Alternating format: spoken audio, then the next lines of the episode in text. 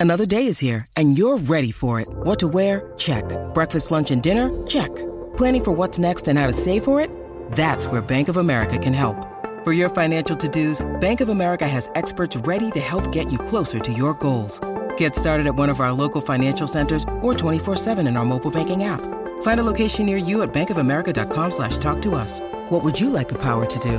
Mobile banking requires downloading the app and is only available for select devices. Message and data rates may apply. Bank of America and a member FDIC. When you need mealtime inspiration, it's worth shopping Kroger, where you'll find over 30,000 mouthwatering choices that excite your inner foodie. And no matter what tasty choice you make, you'll enjoy our everyday low prices, plus extra ways to save, like digital coupons worth over $600 each week. You can also save up to $1 off per gallon at the pump with fuel points. More savings and more inspiring flavors make shopping Kroger worth it every time. Kroger, fresh for everyone. Fuel restrictions apply. Evening, everyone. Welcome to LFC Day Trippers and uh, Premier League Forecast. Uh, tonight, we're joined by Luke Tanner, uh, Joe Weinman, and Joe from Albion Obsessed. So at least I'm not going to get names wrong. No, Luke, and it's Joe. So when I say you, is this is this is where it's going to get confusing when I start saying uh, I'll ask Joe a question and it'll be like bah, bah, bah. but we'll we'll work through it. We'll get through it. Um, how's everyone been this week? All right, all good. Yeah, all good. Mate. All Not good. Uh, you had a busy week, Luke, didn't you? Yes, yes. I got the pleasure to interview a UFC fighter, UFC heavyweight Chris Barnett this week, which was a great interview. He was a great guy.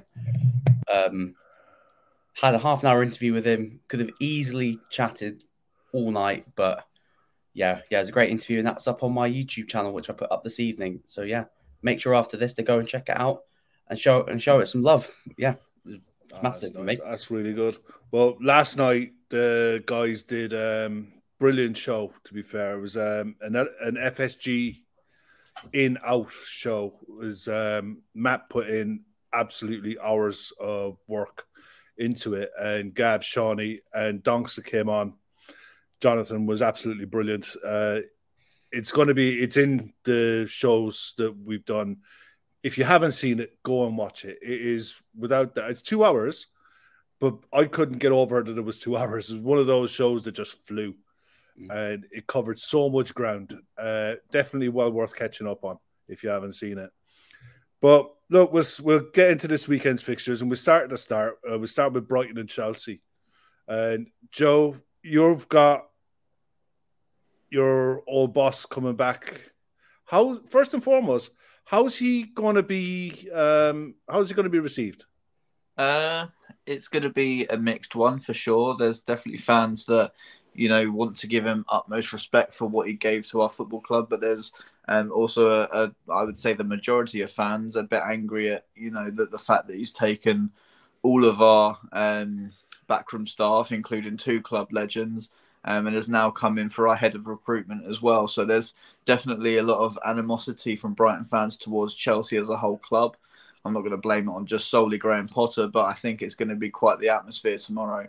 Uh, and I hope it goes in the way that we support our new manager and, and show Graham Potter essentially what, what he's missing out on. I know you'll come back at me and say, oh, yeah, but he, he'll look at his pay packet and he'll be fine. Um, but at the end of the day, we want to, you know, give him the, the worst homecoming possible. Mm, but it's not just um, it's not just Graham Potter coming back; it's Cucurella as well. Mm. So I mean, the thing is, the Serbians come in. How's we we obviously saw firsthand. You know, his first game in charge was at Anfield, Mm. and come away with a point. Delighted with life. He must have been happy with the result, given you know, in fairness, he could, he could have got the three. You know, Trossard was brilliant on the day. But Yeah. how's it gone? since? Because I haven't speak, I haven't spoken to you since. How's it gone since in the games? Because I haven't watched much of Brighton. To be, to be honest with you. Yes, but it's been tough. Um, we've had obviously you guys, we've had um, Spurs um, and Man City in the five games that we've had since we last spoke, um, and you know a couple of results against Brentford and, and Nottingham Forest that were really frustrating. But you're just waiting for things to click, um, and I feel like it's been a really tough start for him. Um, the the game against Forest, we were absolutely fantastic. That the issue was that we couldn't put the ball in the back of the net Um, but that's not new to us Brighton fans. We saw that with Graham Potter last season as well. Um, so as I said, it's it's not new to us. We're a very patient bunch, um, and we're just waiting for it to click, and uh, hopefully it clicks tomorrow uh, against uh, against a, a, former manager and uh, former backroom staff, former tea lady, former God knows what else they're, they're taking from us. Um, so yeah, it's mental at the minute. Um, what the other thing I was going to ask you actually, um, have you noticed much difference in the football? No, no, I haven't. Um, Has he tried to keep the same as what Graham Potter was doing, the same kind of system, same patterns of play, set, set pieces, that kind of thing? Yeah, definitely against Liverpool, um, because obviously it was his first game in charge. Um, he sort of was sticking to the the Graham Potter philosophy and sticking to what the players knew. But they're very similar coaches, and they like to play possession football. They like to, to pass teams off the pitch, um, and yeah, I, I think it's going to be quite a seamless transition for our players. Um, again, the the issue that has occurred, we, we're we're not um, stranger to. So I think it's just about getting to January, getting a couple more players in that the Roberto De Zerbi wants for his, his style of football, um, and just seeing where we go from there. Fair enough, Luke. Um, Chelsea under Potter. Um, have you? Uh, first of all, have you seen much of him?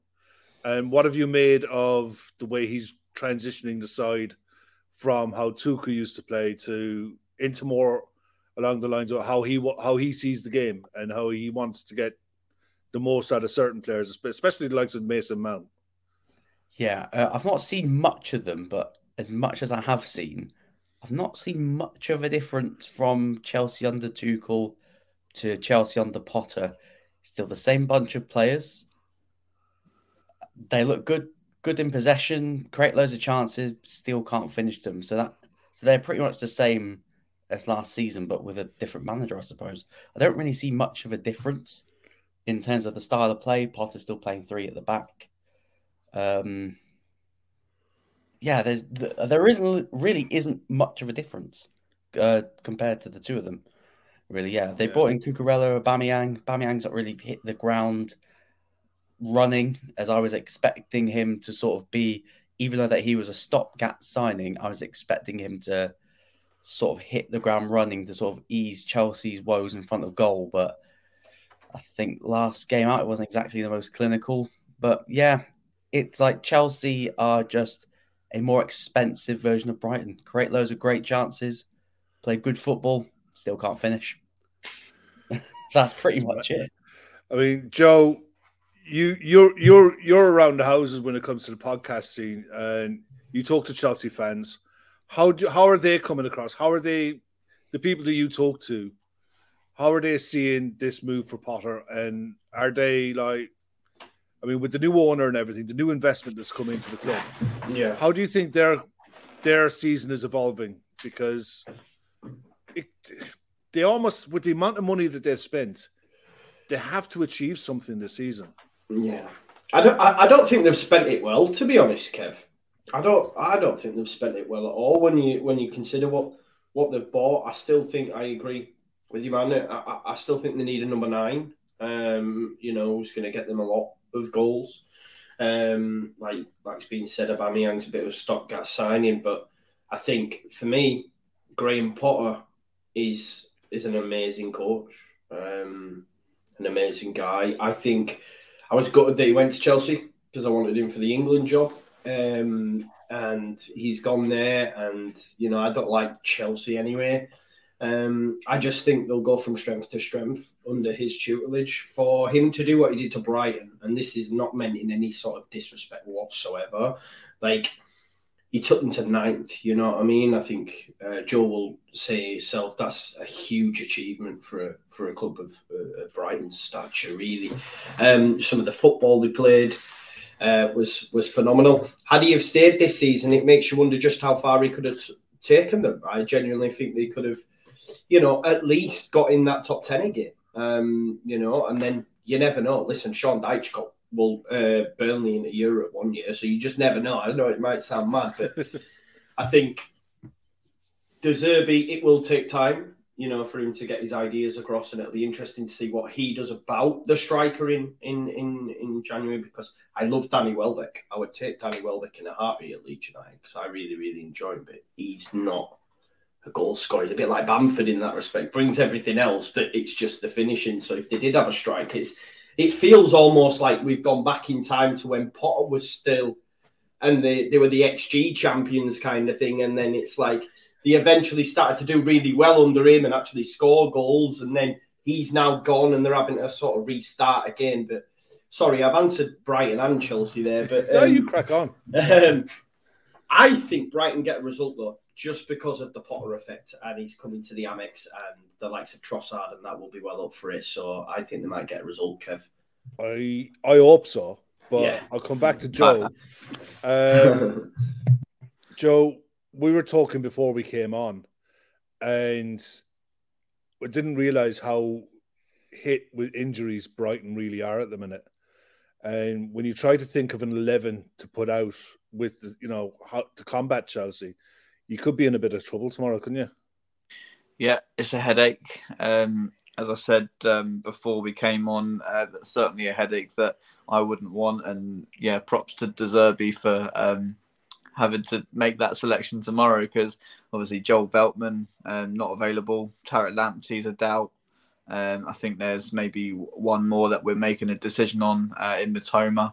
Um, and he's been excellent since he, he's come back off of uh, loan from USG.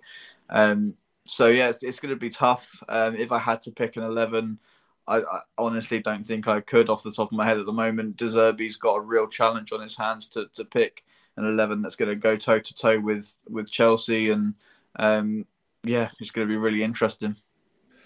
One name that keeps cropping up among Liverpool fans quite a lot is uh, Moses Caicedo. Yeah, and uh, we were linked with him at the end of the summer window, and me included, I hope we go back in for him. Um, how good has he been this season, and how important is keeping him and some of the others around going forward for De Zerbi?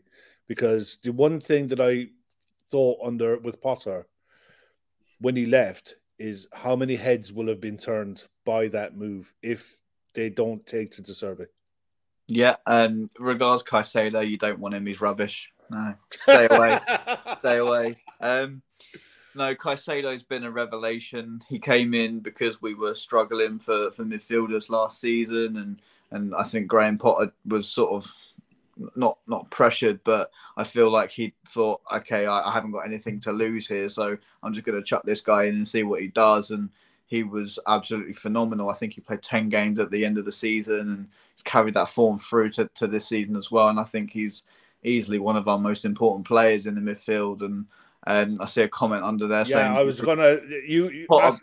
bringing in uh, Caicedo to Chelsea." I mean, he's taken everyone else. Um, have have have Brighton got the financial power to be able to say no? Because especially to someone uh, like Caicedo, because he will have offers from uh, multiple clubs. Hmm.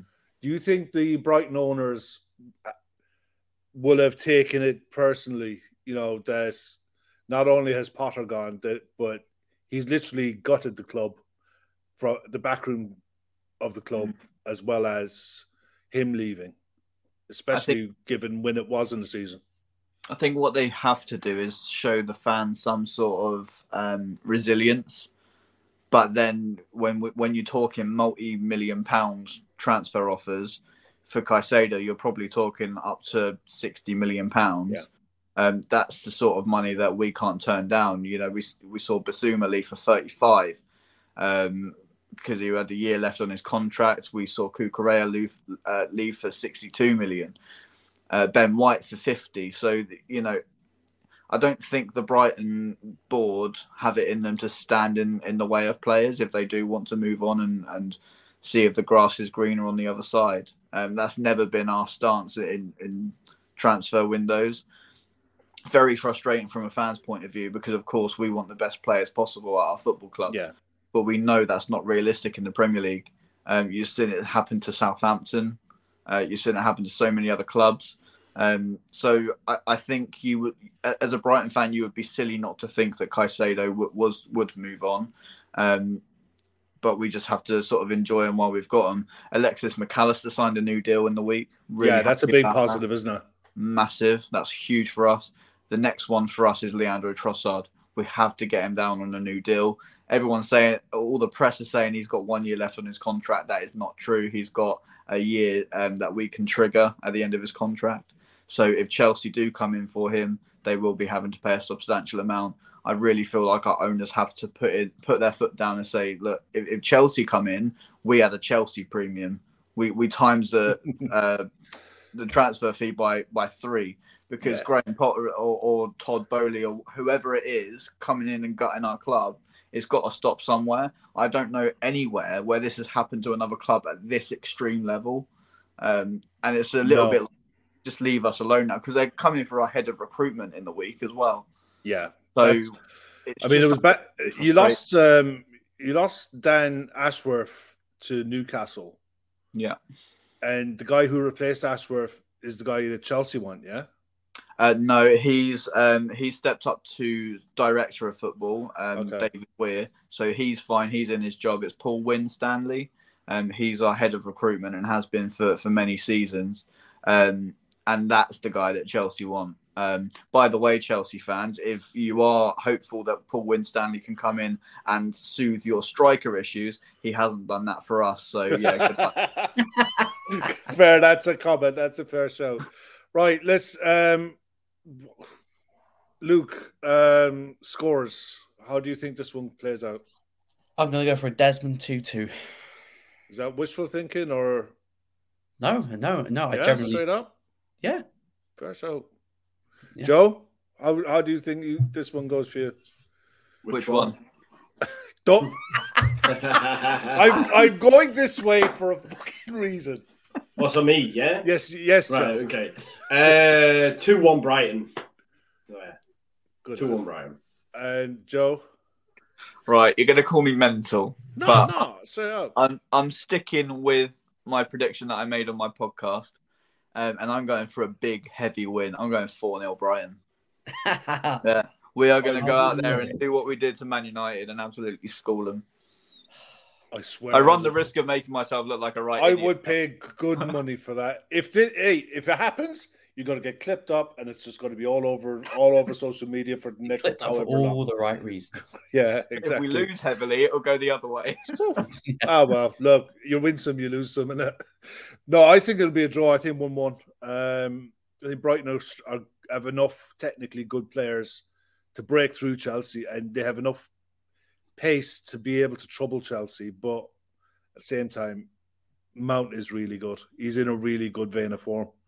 And as much as it pains me, him and Sterling have a really good li- link up together, and Aubameyang is just capable of doing anything. So it's one of these games I want to watch it because it was always the thing. Brighton are kind of like one of the guilty pleasures for for me anyway because they play such good football that you want to you want to go out your way to watch them, and I don't know. I, I hope you get something out of it. Truly do.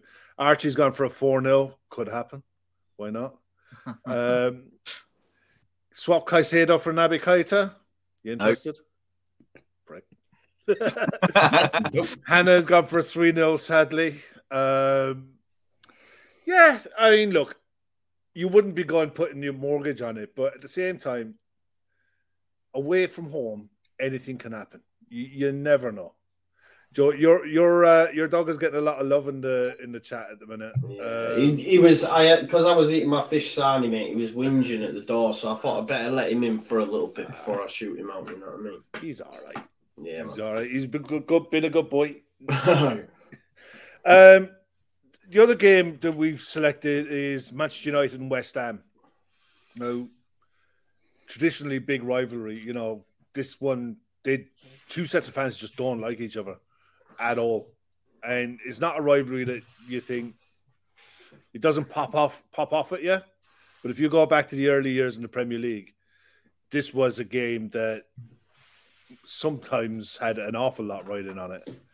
You know, but both sides involved in Europe. David Moyes going back to Old Trafford. Luke, um, what have you made of West Ham so far this season? Because I think it's fair to say they haven't been where they were, but they're bedding in a lot of new players. And like Manchester United, new man, you know, it, there's a lot of bedding in and trying to work out a, a way of and a style of playing to get the best out of what they have. But he seems determined to go with Scamacca up front and for almost force it to make it work. And for me, it's not really there yet. No, no, it's it's not working. I think with West Ham's business in in the summer, it looked it looked good, but it looked risky because some of the players would have needed to settle. And obviously, West Ham brought that centre back from Liga for 30 million, broke his ankle in pre season. I think he just came back on Thursday.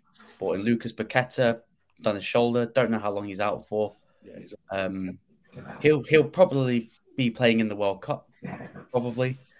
Um, yeah, I think there was a time at the beginning of the season where West Ham fans were sort of turning, going, we might be going to say Moyes out because the football was still too negative and he kept on playing the same core of players. And I think he is trying to slowly adapt to use some of the of the newer players. I've sort of is an interesting one because he's because West Ham and strikers is a is a very odd relationship. West Ham has spent so much money on strikers um, in the Premier in the Premier League era, and only a handful have actually done all right. I think the best striker has been Michail Antonio when he was brought in as like a right midfielder. Um, I think Scamacca's done a lot better in Europe than he has done in the Premier League, but I think it's just adapting, and I think West Ham is starting to pick up a little bit of form. Um, but it's going to be very interesting to see how to see if the form does turn badly again. Are West Ham fans are going to turn on Moyes and go, "Yeah, this negative football, we need to get him out," sort of thing? Because I think, I mean, look, they're up to te- Joe. They're up to tenth in the table. When we were chatting earlier on on your channel, and you know, it's they could be forced into something tomorrow that could actually really benefit them if they end up with Michail Antonio playing on the right, and yeah. that could work out. That could really work for them. Mm. Do you know? I put a lot of um, uh, West Ham's early season like sort of frailties down to it. I've spoken to Corey about this a number of times. I think David Moyes is too wedded to certain individuals and he doesn't like to take them out of the side. West Ham fans for a while have wanted Souček out, they've wanted this, they've wanted that, no more Vladimir Coufal, all this sort of stuff. And um, I think we've seen a little bit of that with Haller, maybe. I don't know. I mean, Haller wasn't suited to that style of play, and he's gone on to be a success. And he smashed it at Ajax, didn't he, before he's moved to Dortmund? But um, I think he was just too wedded, and it's like give these new players a chance. And now maybe you're starting to see that. I do think. Look, we were talking on my channel. They don't have a great record at Old Trafford, um, so they probably lose this game. But I think one positive. I think for me, West Ham, because of what they need to do, is make a decision on whether or not they're going to try for Europe in the league or they just go all out for the Europa Conference League, Kev. And if they win that, then they get in the Europa League that way. Because I, I just look at the league, it's got better. I look at the top six and I think, right, okay, so you've got the traditional top six, then you've got Newcastle, you've got a few other teams. And I just think because of that poor start, they've left themselves with a bit to do. So maybe just go all eggs in one basket in the Conference League, maybe, and, try win that. Because I think they could win it. They could win it, yeah, to be true. Um, Joe, Manchester United, um, first and foremost, the issue with Cristiano Ronaldo is apparently sorted. Um, what did you make of that at the time? And what what do you think happens with him and them going forward? Because without him, they've they're a better side. There's no doubt about it. They're, they're more fluid. Bruno Fernandes is a different player without Cristiano Ronaldo on the side. Um, losing uh, Rafa Varane is is a, a, big blow. And I've seen tonight that uh, David De Gea will not be going to the World Cup. he's not been included in Spain's 55 man um, pre- preliminary squad. So, I mean, I find that weird, you know, but then for Spain, it just doesn't work for him. What do you make of his? Because if you look at the table, they're in good shape, and Ten Hag has definitely taken them forward, you know, but I think they're the great unknown in this league yet because we don't know if it, if they can keep this up. I mean, how do you see it? I think first and foremost, in, in, in whichever way they do it, they need to shake Ronaldo because I think the, the attitude issue there is just un- unbelievable. And yeah, and for for a guy that came back and gave it the whole, I've got unfinished business to do at Man United. I'm going to give my all for this club, and then go and throw a paddy and, and, and walk away in back into the dressing room even before the final whistle or whatever happened there is just utter an utter disgrace, really. Um, so yeah, and, and and Ten Hag is a fantastic manager, and I feel like he's being held back by that ego uh, of Ronaldo. So they need to get rid of him. Um, they they've been excellent when he's, as you say, not been in the side. Um, and it's going to be a really interesting one because yeah, um, I don't know where Ronaldo goes. Who wants him? Who wants No him? one. What he's done there. Well, So- I think he might have to. If it's, I mean, that's a good question actually, Luke. Is it a case with Cristiano Ronaldo that he's just going to have to either forfeit his contract and maybe go back to Sporting Lisbon and essentially not pay play for free, but you know take a dramatically reduced income to be able to go and finish his career where it started, kind of thing? Because I don't know what other options he's got, and that's the Well, truth. he's going to have to absolutely have. He's having the biggest ego check of his career because he's no longer the top dog at United. Um, even like in in the summer, he was willing to damage every bit of reputation with any club he's ever played at. Links to Atletico Madrid. I think there was odd links to Barcelona. It was incredible, like how many big bridges he was prepared to burn just to leave. And to see him rot at United is sort of it's sort of quite funny to see because no one wants him. Even if he did take a pay cut, no one is interested in having him. And it is quite it it's difficult. Like the Liverpool fans like thinking this is absolutely hilarious. Because the only place that he could go is either China, America, Saudi, and his ego won't let him go there because he's no longer playing Champions League football, and he knows that Messi probably in the next year, next couple of seasons, is going to break his Champions League record, and he knows that that he wants to keep on playing in the Champions League so he can protect that record. But he's just not the same player anymore. It's obvious he's not the same player anymore. Um, but I don't think he believes that he is 37. He probably still thinks that he's still the 25 year old winger that can still do everything, still be the main guy. And I just don't think until he accepts that he's not that guy anymore, then he's going to keep on throwing his toys out the pram. And he is stuck at United, and United can't shift him.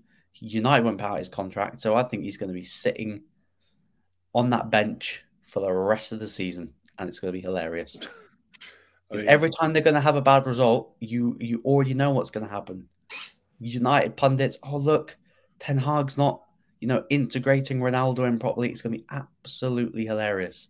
Watch all the United legends absolutely just like back Ronaldo to the hilt, no matter what he does, which is mental. I mean, United United are sixth in the table at the minute, sat on twenty points. They're probably going to come out of their group in Europe, and if you look on the face of it, Joe, it's it's all right. The season is going okay. From a shaky start, they're they've developed a style of play, and they're looking they're looking pretty good at the minute. But could the Ten Hag struggle if Ronaldo really, if it does kick off with him, or is it just? I mean, how how does he deal with this? I, I think for me, the only reason he's brought him back into the fold really is probably it's, it can only be for commercial reasons. I don't. I, I, I think he will go in January.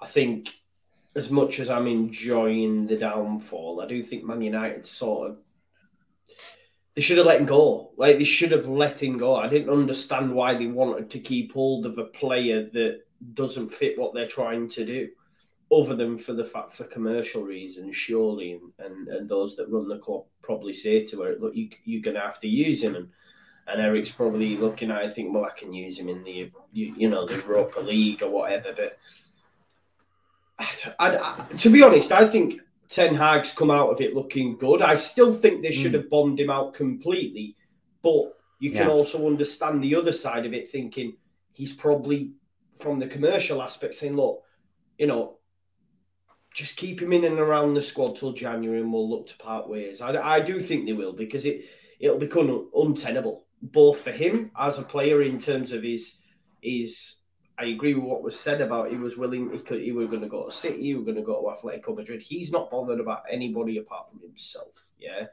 yeah. I think they'll have to come to an agreement where he, he goes. Napoli keeps getting mentioned, but I think that's wild that they would even entertain that because that would totally derail what they're doing. And for me, they're one of the best teams in Europe right now. so why why why change that? You know, um, I think it's I think it's crazy at the minute what they're what they're planning to do with him. But you look at the other side of it, West Ham, I think they have the new owners and the new Czech billionaire or yeah, multimillionaire who bought into West Ham. It might be a case that he is saying to Moyes through, you know, director of football, Soucek and Coufal play, you know, as much as possible. If you want more investment, he's going to be building it, or he might be saying to him, "Look, I've got links with Sparta Prague. I think it is. We can do deals to bring players through. I don't know how they're going to work it, but going into this game at the weekend, if Bowen plays, I, I love Jarrod Bowen. I think he's just he's such a good player, and if he plays, he will give Shaw absolute nightmares. He's the absolute perfect winger to give Shaw a schooling, to be honest. And it wouldn't surprise me if they come away with a draw. But we're getting to that stage in Europe now We're, we're squad depth in the league. We saw it with Arsenal, and I think we'll see it with Manchester United and West Ham. Squad depth is going to make a big difference. I mean, Joe, how do you, uh, Joe from Brighton, how do you see this game with the scoreline? Uh, how do you see it finishing or playing out?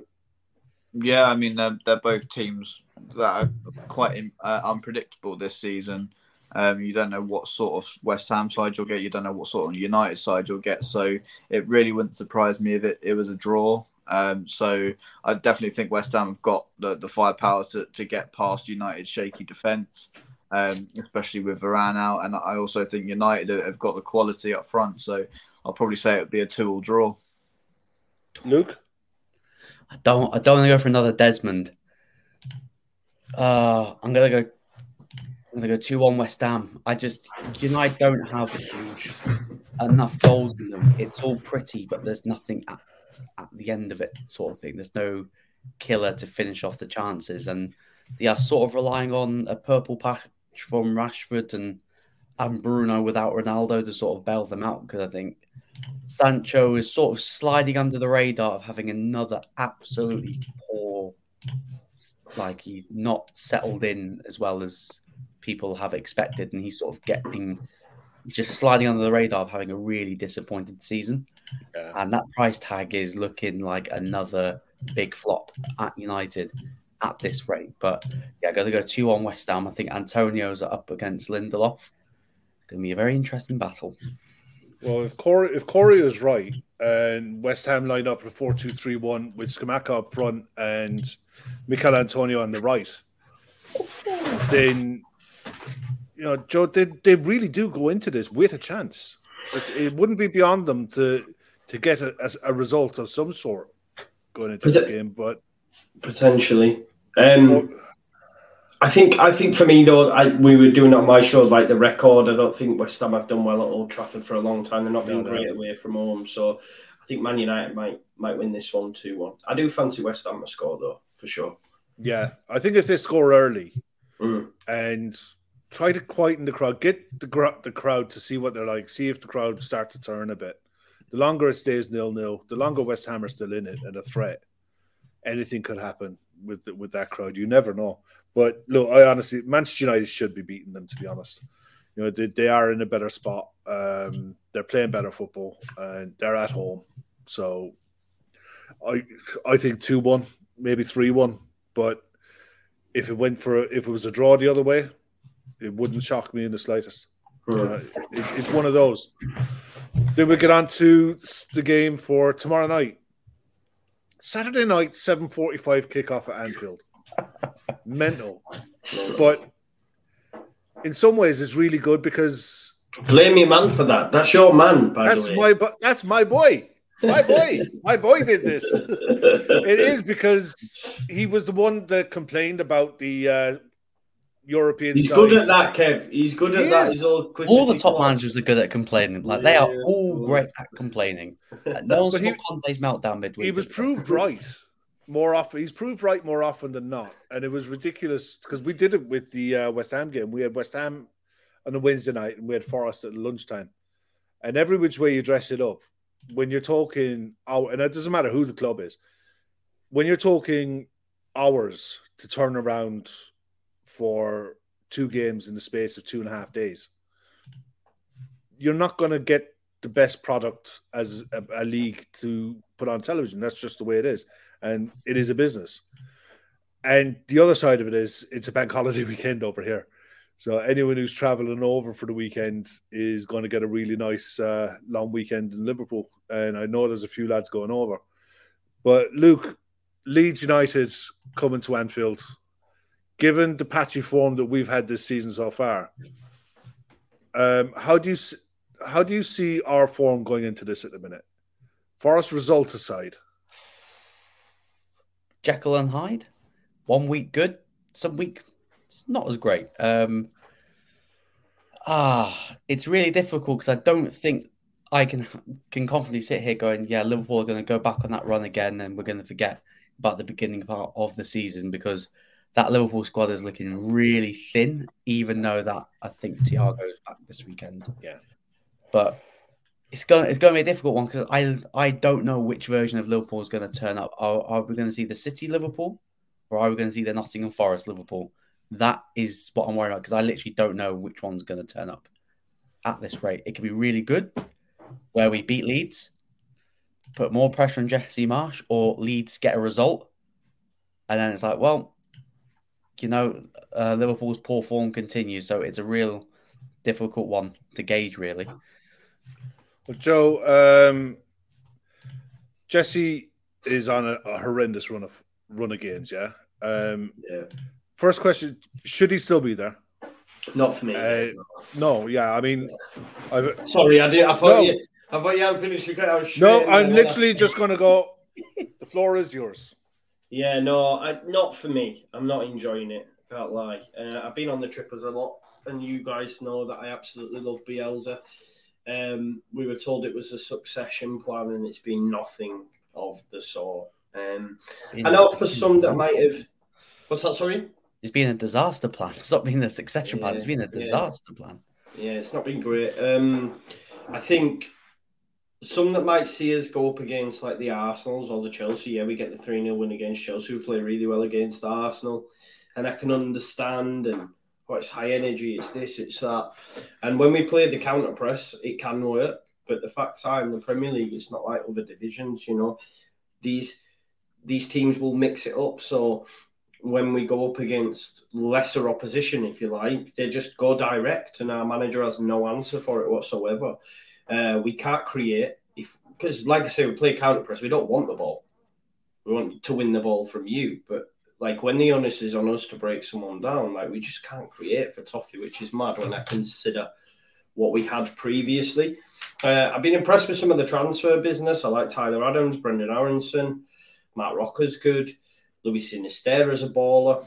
Um, but overall, I don't think this man has the tactical nous to keep us in the Premier League. And I said it, I've said it a number of times. If he's still the manager at the end of the season, we will not be a Premier League club, which I'm just not his biggest fan. I, my, my thing is, are they waiting until January uh, or when the World Cup breaks?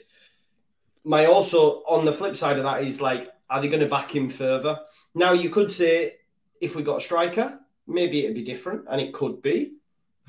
But even still, yes, let's say for example, Bamford was the first season Premier League Bamford and he's scoring goals. I would argue would be comfortable mid table, and I understand that. But what I'm saying is, I still don't see a future past that because I don't see how this type of football works in the Premier League. I, I, I don't think it does. It's far too narrow. It's one dimensional.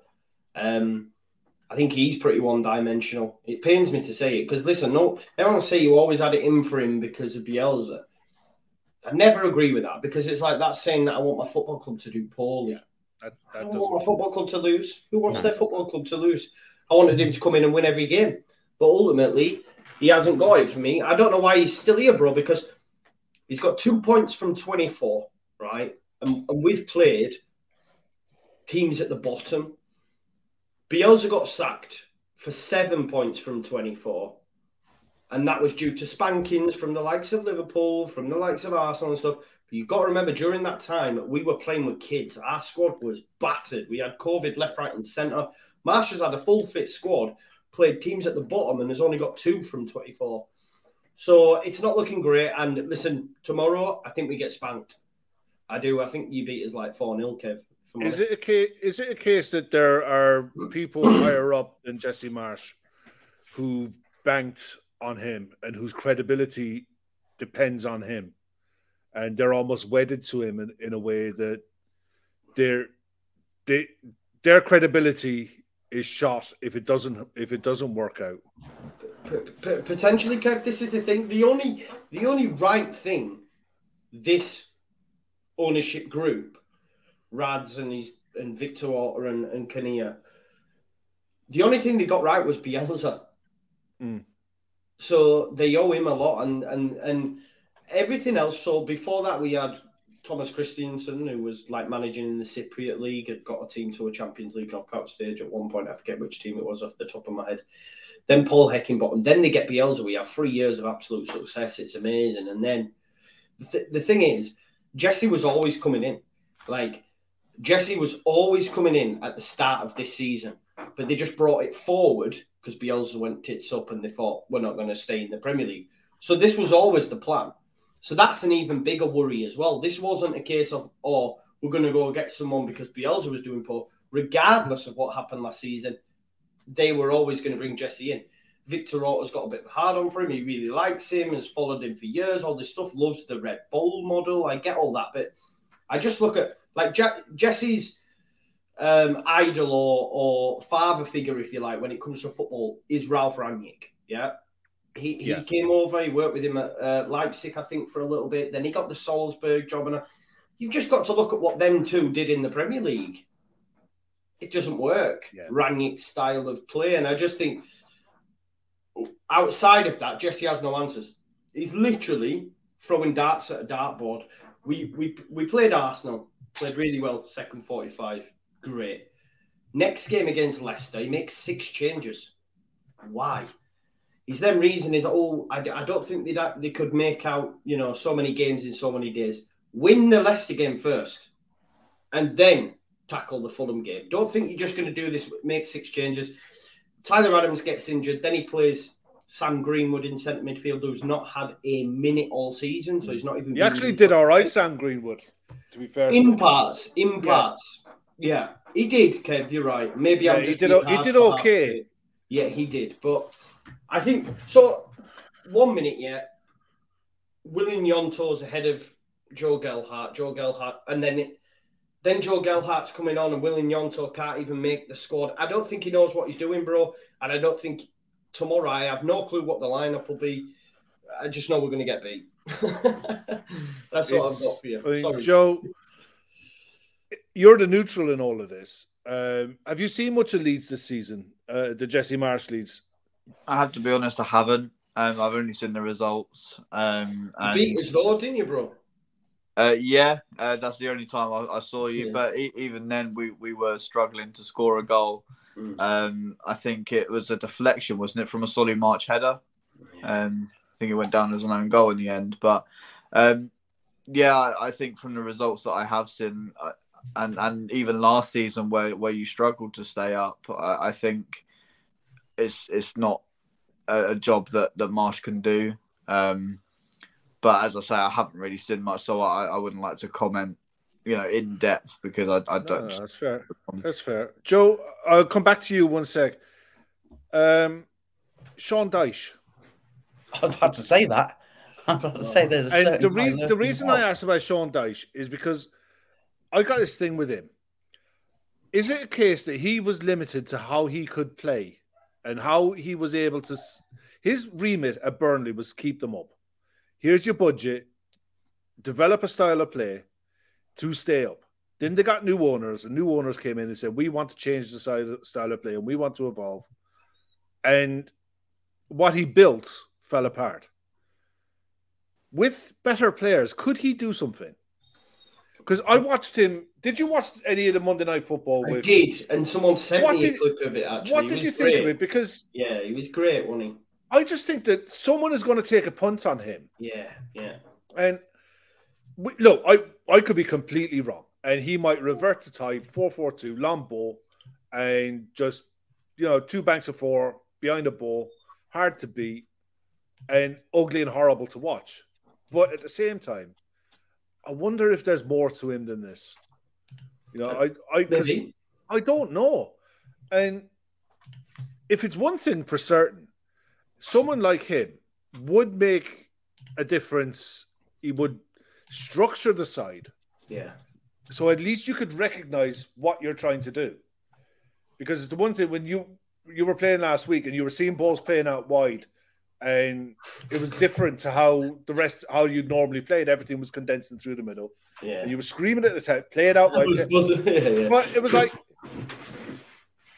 that shouldn't be. You know, No, it shouldn't be a thing that you know you're seeing the ball going wide and I'm for the players that excited you by have- it. like it was a goal. the players that you have, you have good attacking wide players. Yeah. I just, I mean, where would you go if it wasn't for Jesse? If you got rid of Jesse Marsch, say Monday morning, Jesse Marsch is gone. Mm. Where do Leeds go? Because I I, don't, don't- think the mo- I don't think the transfer model is going to change with the owners that you have. No. No. So I- who sorry? Poch. Oh, that would be a dream, wouldn't it? Imagine. um, that would have been a dream. Uh, obviously worked under Bielsa as well, but um, played for him. Um, no, I think the guy Gallardo's been mentioned a Who? lot. Uh, Gallardo, I think he's Oh, just he's, finished uh, River Plate, maybe. I might be wrong. Linked to Real I- Madrid, I think. Like, he's Um, touted for a couple of big jobs. Um, so he's been mentioned, and the guy at Bordeaux Glimpse as well has been mentioned. But listen, they're just names no one knows because at, at, at the minute, the club are sticking to Jesse. So we'll have to wait Yeah, and see. we have to see Ma- how it goes. You know, we, we were linked with um, Lopetegui as well in the past before Bielsa got the job, and Yeah. you, I know he turned down the Wolves one. He's got stuff going on, personal issues. But is that another reason? Maybe Leeds are saying, okay, let's just wait for a little bit. And then if it continues to go tits up, maybe by that time Lopetegui is willing to come to the table. So we'll have to wait and see. Or an international manager Or might the national become manager available. World Cup. Yeah, exactly. I like um, what's the Denmark manager called?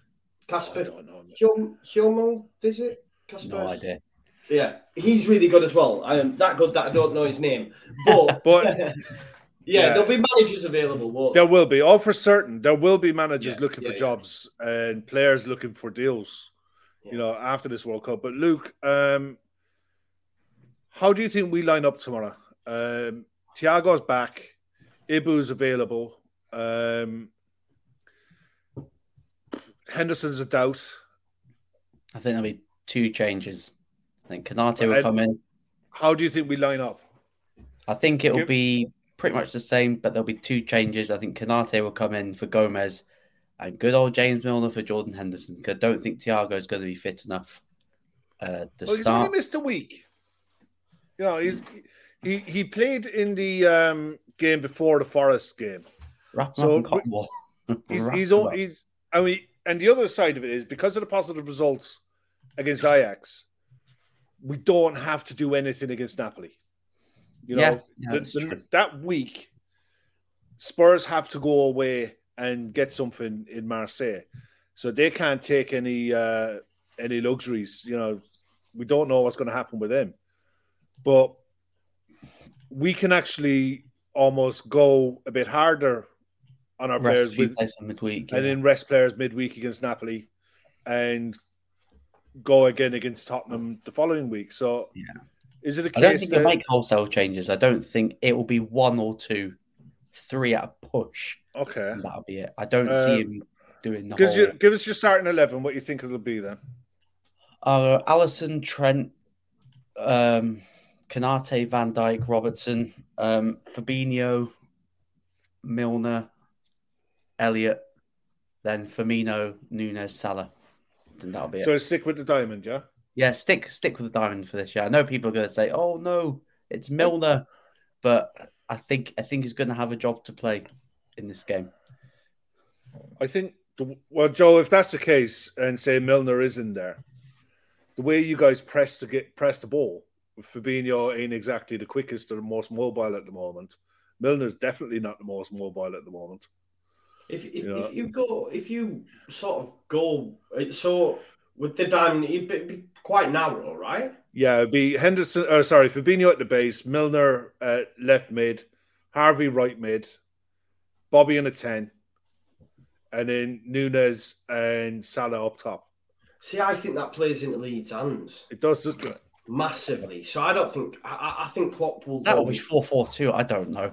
I, I've I think he, I think he might play with width. If he plays with width, then you, you, you listen. If you if you go with that diamond and play narrow, then that that helps Leeds massively, and you know fills me with confidence. But I just think he'll look at it and he'll. I'm I'm so glad Jota and Diaz are available because you know there's I don't know who's really available on the left hand side. Would Núñez play up there and and have Firmino through the middle and Salah on the right? Like, how would it look if you were to go three up top?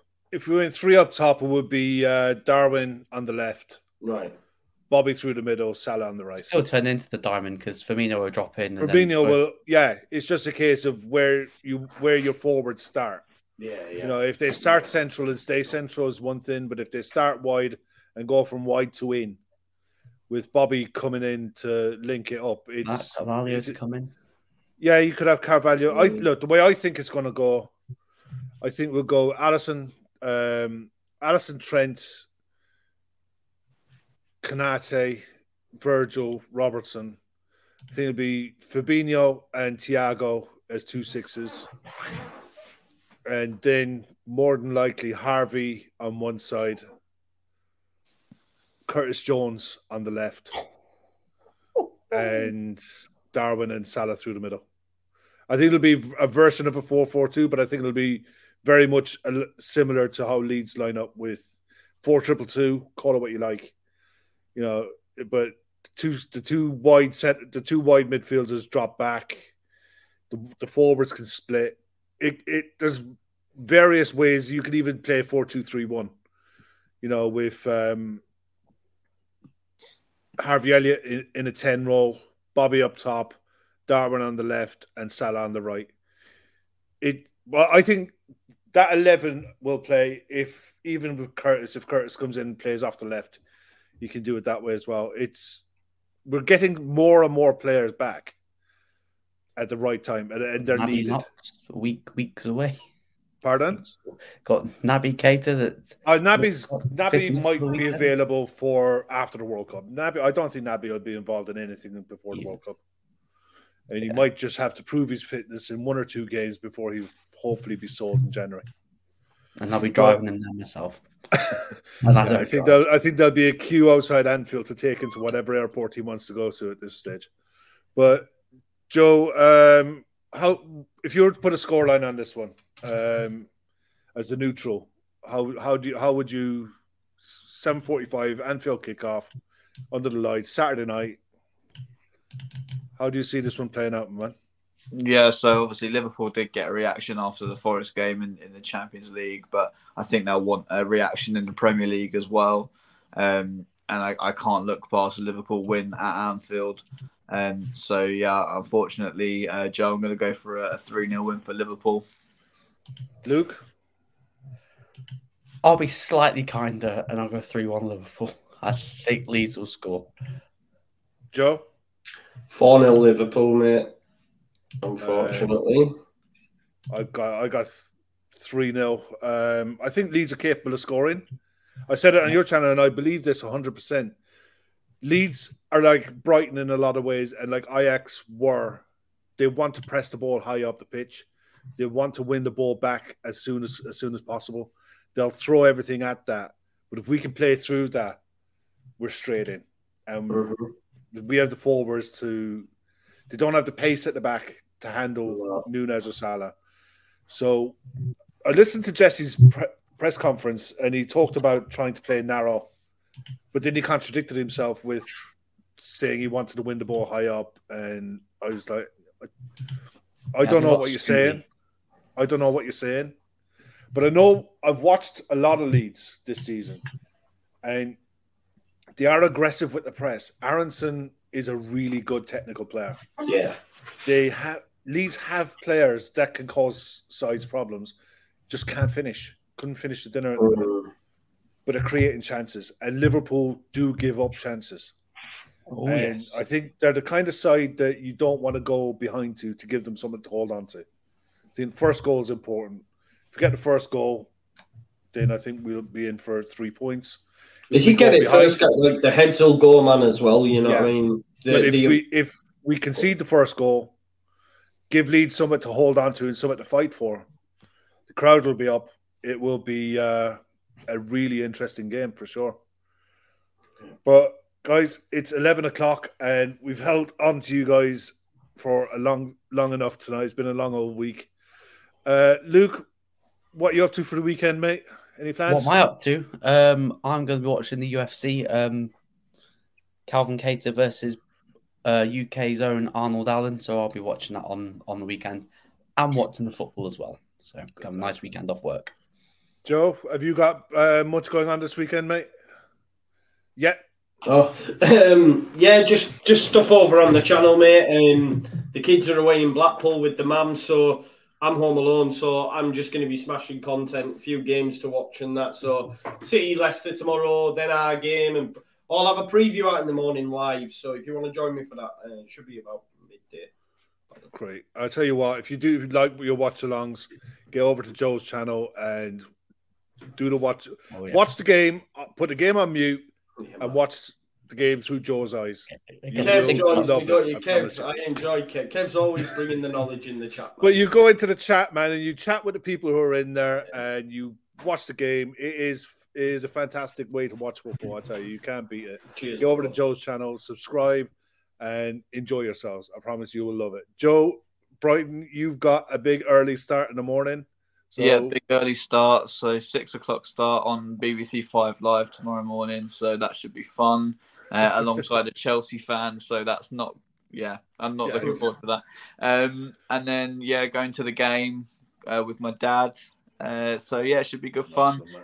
And then after that, on, on Sunday, I've got a, a lovely uh, fixture with my uh, my football club, Mental Health United. So uh, yeah, big big props to, to them for all that they do uh, for for the community. Nice. Right, great. Jonathan asked a question there. Is Haaland injured? Who's people's FPL captain this weekend? Salah, Oh. baby. I love the confidence, man. I love the confidence. The loyalty is just flowing. Mine's Haaland because I've got the Trossard. captain curse. And you've gone with So- Trossard. Fair Yeah. shout. Fair shout. Um, yeah, mine is Haaland as well, and I haven't changed it. And mainly because I think Pep's a lying little shit like the rest of the Premier League managers. I reckon That's Haaland. I reckon you'll get 60 minutes out of Haaland. Don't worry about it. I hope not, mate, because it's the early kickoff, and if he scores and Cat and I've captain Salah, I'll be... so I've not even put him vice captain, but I've put Martinelli as vice captain because I'm like, he's not going to play.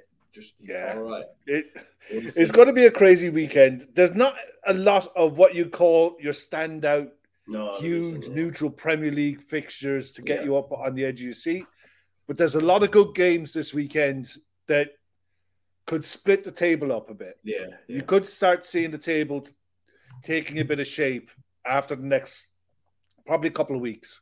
Mm. And I think we'll get a hopefully we'll see a bit of a reflection in the in the league table over say by mid-November, and we'll see what the story is from then. But look, I just want to say thanks to everyone who come on. Luke, thank you very much for coming on. Did a great job on the buttons tonight. Yeah. Uh, Joe, Thank you, Albion man. obsessed, and Joe Weinman from Just Joe Football Show. Yeah. Thank you both for coming on. Uh, really appreciate it, and we'll see you guys. Thanks for everyone in the chat. If you could smash the like button on the way out, it would be appreciated. Tomorrow night we've got the post-match reaction show with myself and Matt, and Sunday night is the Fatback Four, and it's a special show because you will see through our socials that we're going to be back with a new charity to be getting behind. So please keep an eye out on the show for Sunday, and all the details will be in there from then. Again, thank you all for coming, and we'll see you all again soon. Take care. Good night.